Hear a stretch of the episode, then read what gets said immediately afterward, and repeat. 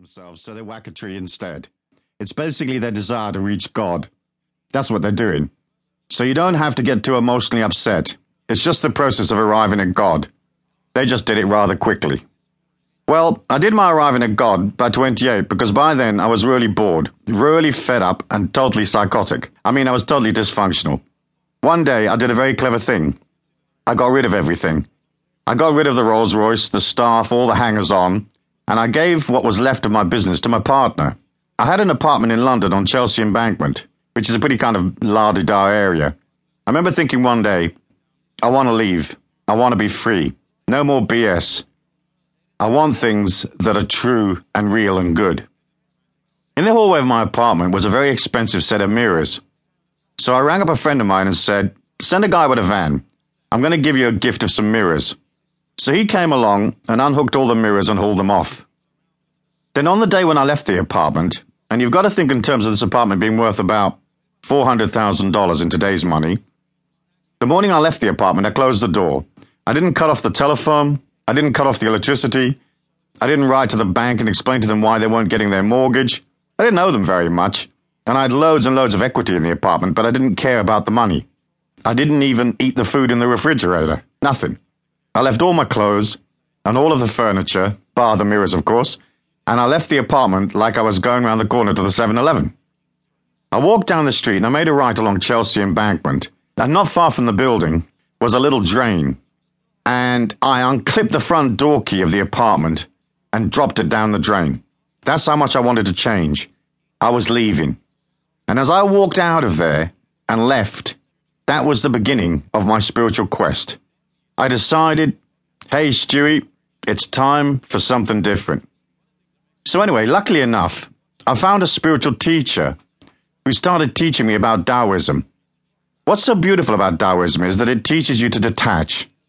Not only to detach from the world emotion, the emotion of your family, the emotions of the people around you, but you learn to detach from your own emotions so that you're not so much a victim of what's going on inside of you. The beauty of this philosophy is it teaches you to observe your own reactions. It's almost like standing above yourself and watching what's going on rather than owning the whole opera. You can observe your urges, you can observe your disquiet. You're not so much a victim of your own stuff.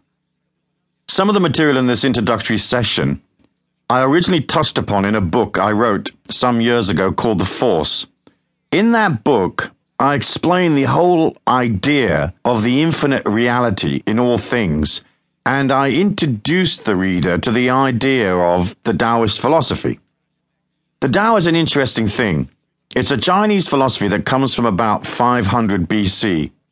It is actually written Taoist. T in Tommy, A O I S T. So it's written Taoist and pronounced with a D, Taoist.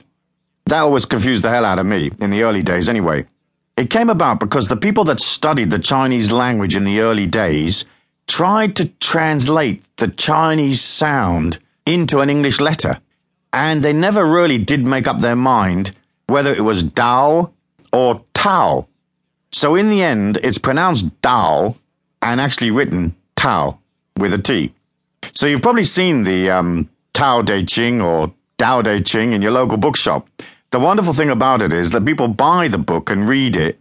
It's all very flowery, and they haven't got a clue what it means. And I must say, when I first started, I didn't either. But the beauty of the philosophy is that, unlike a lot of religions, it doesn't have any rules. So it was naturally attractive to me. It has very simple concepts that are very inspiring and definitely take you from the world of ego, glamour, and illusion into the spirituality of the infinite self. So I was very influenced by Taoism. The world of the ego is one of agony, pure agony for most people, because even when the ego is being kept happy, it's never really happy. You can give it a new car, you can give it a new snowmobile, some sexual experiences, you can get it drunk, you can stuff it full of food, and it wakes up the following morning and it nails a list of things to your forehead. It says, Hey, sucker, get me this and get me that. I feel insecure. I want more of this and more of that.